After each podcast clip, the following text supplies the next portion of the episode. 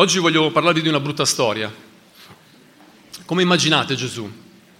Amorevole, che accoglie tutti, che ascolta il grido di chi gli chiede abbi pietà, di chi gli chiede guarigione, di chi gli chiede liberazione. Ma c'è una brutta storia nella Bibbia. Una donna che deve chiedere al Signore, Signore Gesù, non voglio che passi oltre di me. Considerami pure un cane, un cagnolino, però Voglio che quelle briciole che cadono siano per me oggi. È una brutta storia perché ci pone di fronte a una situazione molto antipatica che coinvolge in qualche maniera Gesù e anche i discepoli, ma ci apre una prospettiva all'atteggiamento di una donna che accetta tutto quello che gli viene detto.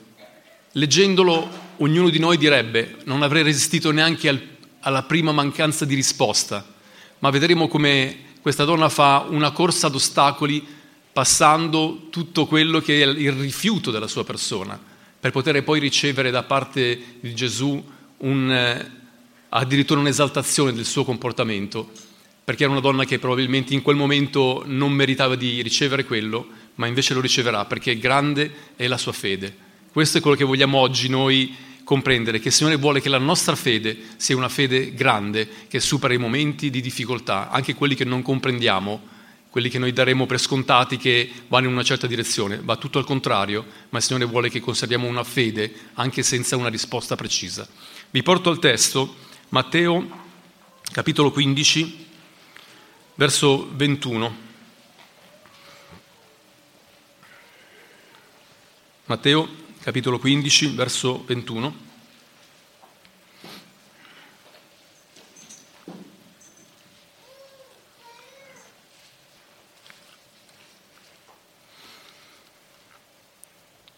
Partito di là, Gesù si ritirò nel territorio di Tiro e di Sidone.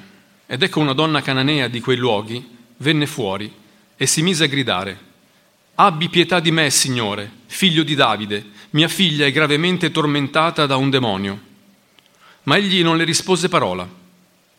E i suoi discepoli si avvicinarono e lo pregavano dicendo, Mandala via perché ci grida dietro.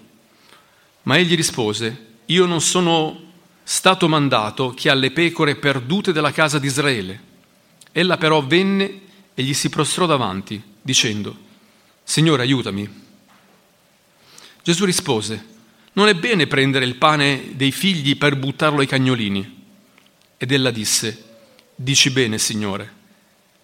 Eppure anche i cagnolini mangiano delle briciole che cadono dalla tavola del loro padrone. Allora Gesù le disse, Donna, grande è la tua fede, ti sia fatto come vuoi. E da quel momento sua figlia fu guarita. Partiti da là, i discepoli arrivavano da una serie di cose meravigliose che erano successe nella sua vita. Noi siamo eh, meravigliati dal meraviglioso. Avevano visto la moltiplicazione dei pani, qualcosa di inspiegabile, migliaia di persone avevano mangiato, erano state sfamate, avevano visto e quello che era la potenza di Gesù sul mare quando si sono trovati in mezzo alla tempesta. Avevano visto che Gesù guariva tutti quelli che arrivavano a toccare il lembo della sua veste.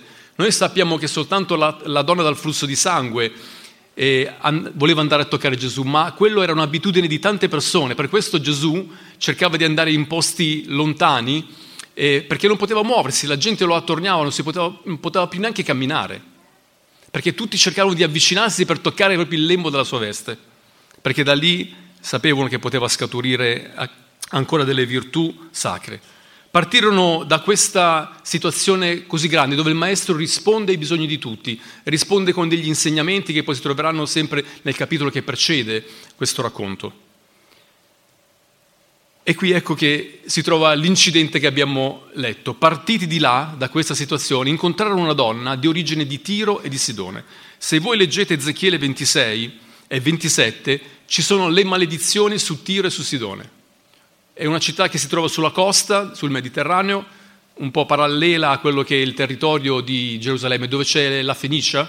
Ecco, quella zona lì è una zona molto commerciale, una zona molto ricca, ma una città che era stata maledetta. Sia Tiro che Sidone, in questa profezia di Ezechiele, erano delle città maledette, Se voi leggete poi questi due capitoli riuscite a comprendere come il popolo di Israele vedeva quella fetta di territorio e perciò anche le persone che si trovavano in quel territorio. Una donna cananea, ma una donna come tutte le altre che aveva un bisogno. È una donna che prega, è una donna che è distrutta perché ha una figlia che viene tormentata. Non viene descritto cosa succedeva alla figlia, ma sappiamo da quello che è il tormento di questa donna e la sua insistenza che questa donna aveva a cuore, il fatto che Gesù potesse guarirla. Ho visto questa, questo racconto un po' come una corsa ad ostacoli. Noi dobbiamo continuamente saltare degli ostacoli per poter correre la nostra corsa. Il primo ostacolo, questa donna prega e Gesù non risponde nulla. Questo è il primo test serio della nostra fede. Quante volte noi abbiamo pregato il Signore e non abbiamo sentito la risposta? Quando noi affrontiamo il libro di Giobbe, potremmo metterci a fare i filosofi e ci sono quei signori che sanno rispondere a ogni cosa e dare spiegazioni a tutto, ma nel libro di Giobbe la cosa che viene in, eh, sopra ogni altra cosa è il silenzio di Dio. Sappiamo come è composto questo libro, Giobbe deve passare una prova e Giobbe dice, Signore, io voglio sapere perché mi sta succedendo questo. C'è stata una grande benedizione nella mia vita, ma ora non è più così. Arrivano gli amici, lo confortano per una settimana, poi cominciano anche loro a mettere pesi e gli dicono veramente cosa poteva essere per loro il problema. E Dio continua a rimanere, a rimanere in silenzio. E quando parla nella tempesta, gli dice a Giobbe, ma come ti permetti, ma che ti credi di essere? Ma tu lo sai che ho fatto Orione, ho fatto tutte queste cose. C'è stato un silenzio in mezzo, ma poi attraverso questo scontro incom- incomprensibile per noi, ecco che Giobbe arriva a fare un'esperienza. Non c'è ragione in tutto questo. C'è in mezzo un silenzio che è logorante. E se leggete questo libro, il libro di Giobbe, la cosa che più lo manda fuori è il fatto che non ha delle risposte e comincia a sbagliare, rotola nelle parole e qualcuno dice, hai visto, ha trovato il peccato, lì ha sbagliato a dire questa cosa, io di qua, io di là. Leggete cosa è successo, catapultatevi in quella realtà e poi comprendete che noi forse avremmo fatto peggio. Lui voleva delle risposte. Questa donna non riceve risposte da Dio, ma continua ad andare avanti. E voglio dirti, se non hai ricevuto ancora una risposta, il mio incoraggiamento è non cercare di dare un, una risposta al perché. Continua ad andare avanti, perché devi conservare quella fiducia che avevi da principio perché Dio ha qualcosa da fare nella tua vita. Il secondo ostacolo che deve superare questa donna è l'indifferenza, è il fastidio, è l'incomodo dei discepoli. Qui in questo testo che abbiamo letto c'è la preghiera più brutta della Bibbia rivolta a Gesù ed è mandala via perché ci grida dietro. Stavano pregando Gesù, ti preghiamo, mandala via perché ci sta gridando dietro. Per qualcuno tu potresti essere addirittura un fastidio, una persona da tenere in disparte perché tu non fai parte di quel clan di persone che sono messi in quella maniera, vestiti in quella maniera, che pensano in quella maniera. Io credo che dietro questo comportamento si potrebbe dire tante cose a livello umano, potremmo dire che c'era insensibilità, ma credo che ci, essere, ci potesse essere la paura di essere contaminati da una donna cananea che stava lì e avrebbe potuto contaminare perché sappiamo che quella zona era una zona fortemente idolatra dove c'era paganesimo, c'era idolatria, c'era anche la prostituzione sacra. Signore, aiutaci, aiutaci a non essere indifferenti al grido degli altri. Mandala via, ci dà fastidio, per un motivo o per l'altro c'è un ulteriore rifiuto. E questo poteva aggravare il silenzio e il rifiuto avrebbe dovuto fare desistere questa donna che avrebbe dovuto ritornare a casa dicendo certamente io probabilmente stare insieme a queste persone così tanto sante, così pure non ci posso stare, me ne tornerò a casa. Eccesso di santità. Stai in là perché io sono più santo di te. Mi sembra che nella Bibbia c'era questo passaggio, no? Fatti in là, non mi toccare perché io sono più santo di te. Se non ci guardi da questo, amen? perché Dio ci conosce. Non possiamo dire Signore manda via sta gente perché non vogliamo avere a che fare con loro, ma vogliamo dire Signore raggiungili perché la fede possa trasformare il loro cuore. Perché crediamo che questo è il più grande miracolo che possiamo realizzare. La donna supera questo secondo ostacolo. il terzo ostacolo che deve superare è la sovranità di Dio. Io cito sempre questo passaggio che ho eh, imparato da Watchman Nee, che era un grande servo di Dio, oggi con il Signore. Non chiedetevi se fate la volontà di Dio, chiedetevi se vi piace la volontà di Dio. Gesù risponde a questa donna, io non sono stato mandato che alle pecore perdute della casa di Israele. Perciò Gesù gli sta dicendo, il mio compito speciale in questo momento è di raggiungere chi si è perduto in Israele. Questo era un fattore primario, anche Paolo dice del giudeo prima e dopo del greco. Quando subentra l'opera della grazia, tutti abbiamo la stessa salvezza, giudei, greci, liberi, schiavi, donne, uomini, tutti siamo sullo stesso livello riguardo alla salvezza. Ma c'è stato un momento nel quale Gesù ha dovuto cominciare il suo ministero proprio per raggiungere i perduti della casa di Israele. Lui dice, il mio primo compito è quello di manifestarmi ad Israele come Messia. Perciò ecco che ancora una volta questa donna cananea che veniva da questa terra contaminata non era nelle priorità del Signore Gesù.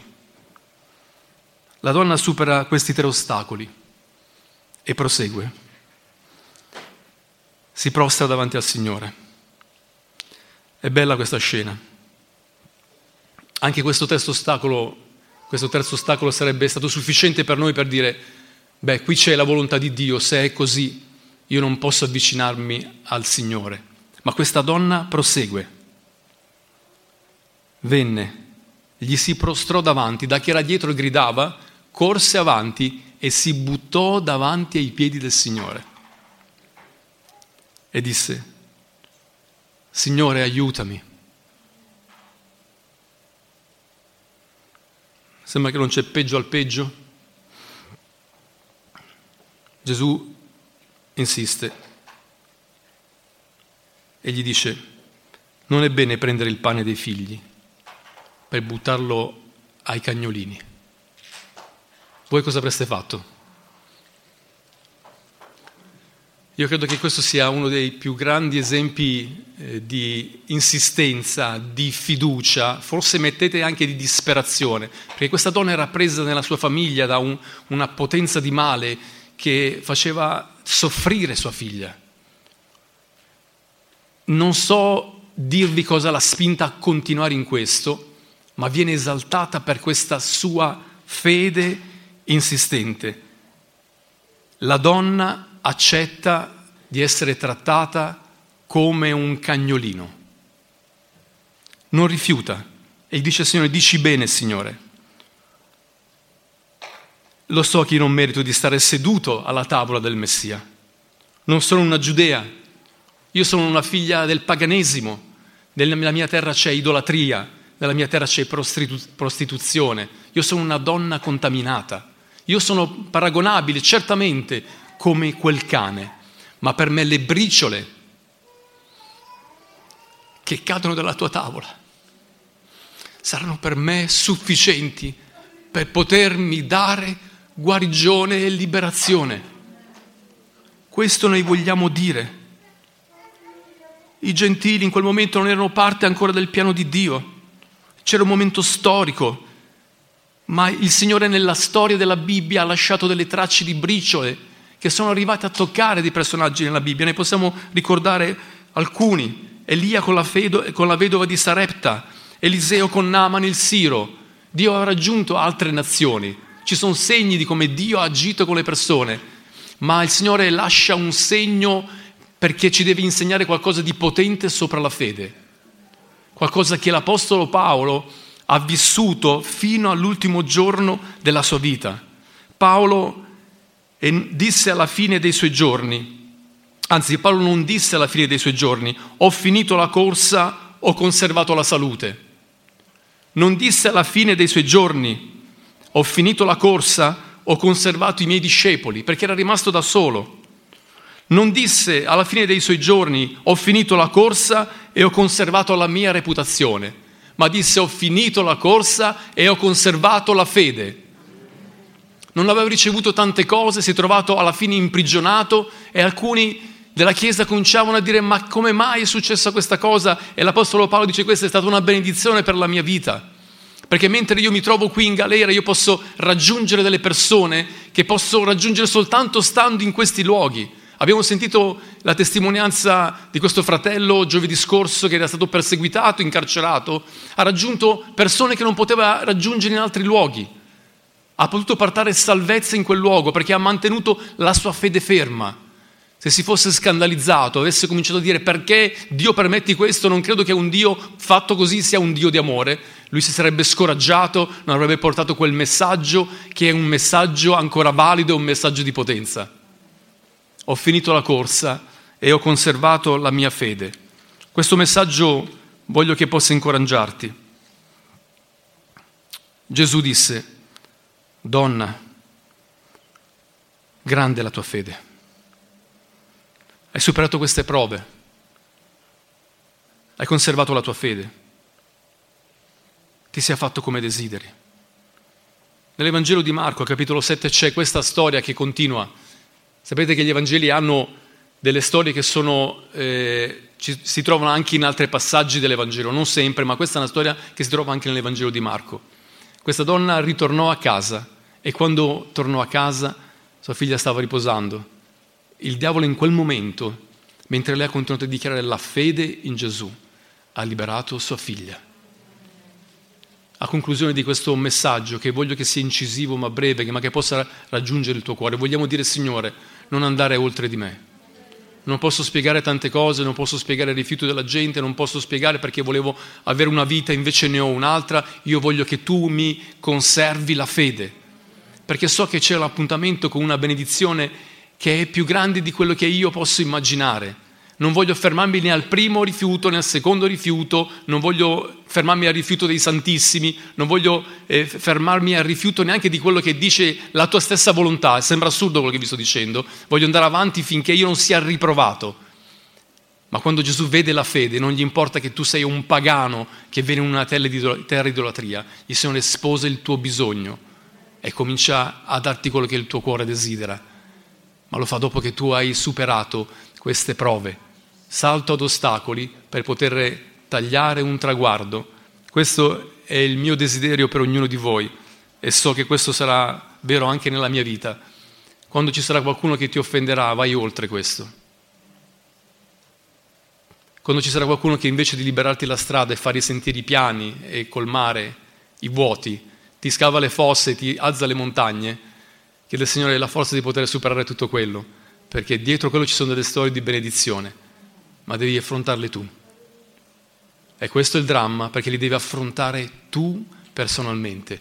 Oggi l'Evangelo raggiunge tutte le persone, ma queste storie si ripetono nelle comunità, nelle vite religiose, di coloro che non agevolano l'ingresso al regno dei cieli, ma chiudono la strada con tutte le loro cose che non servono altro che a fare scoraggiare quelli che vogliono cercare veramente Gesù.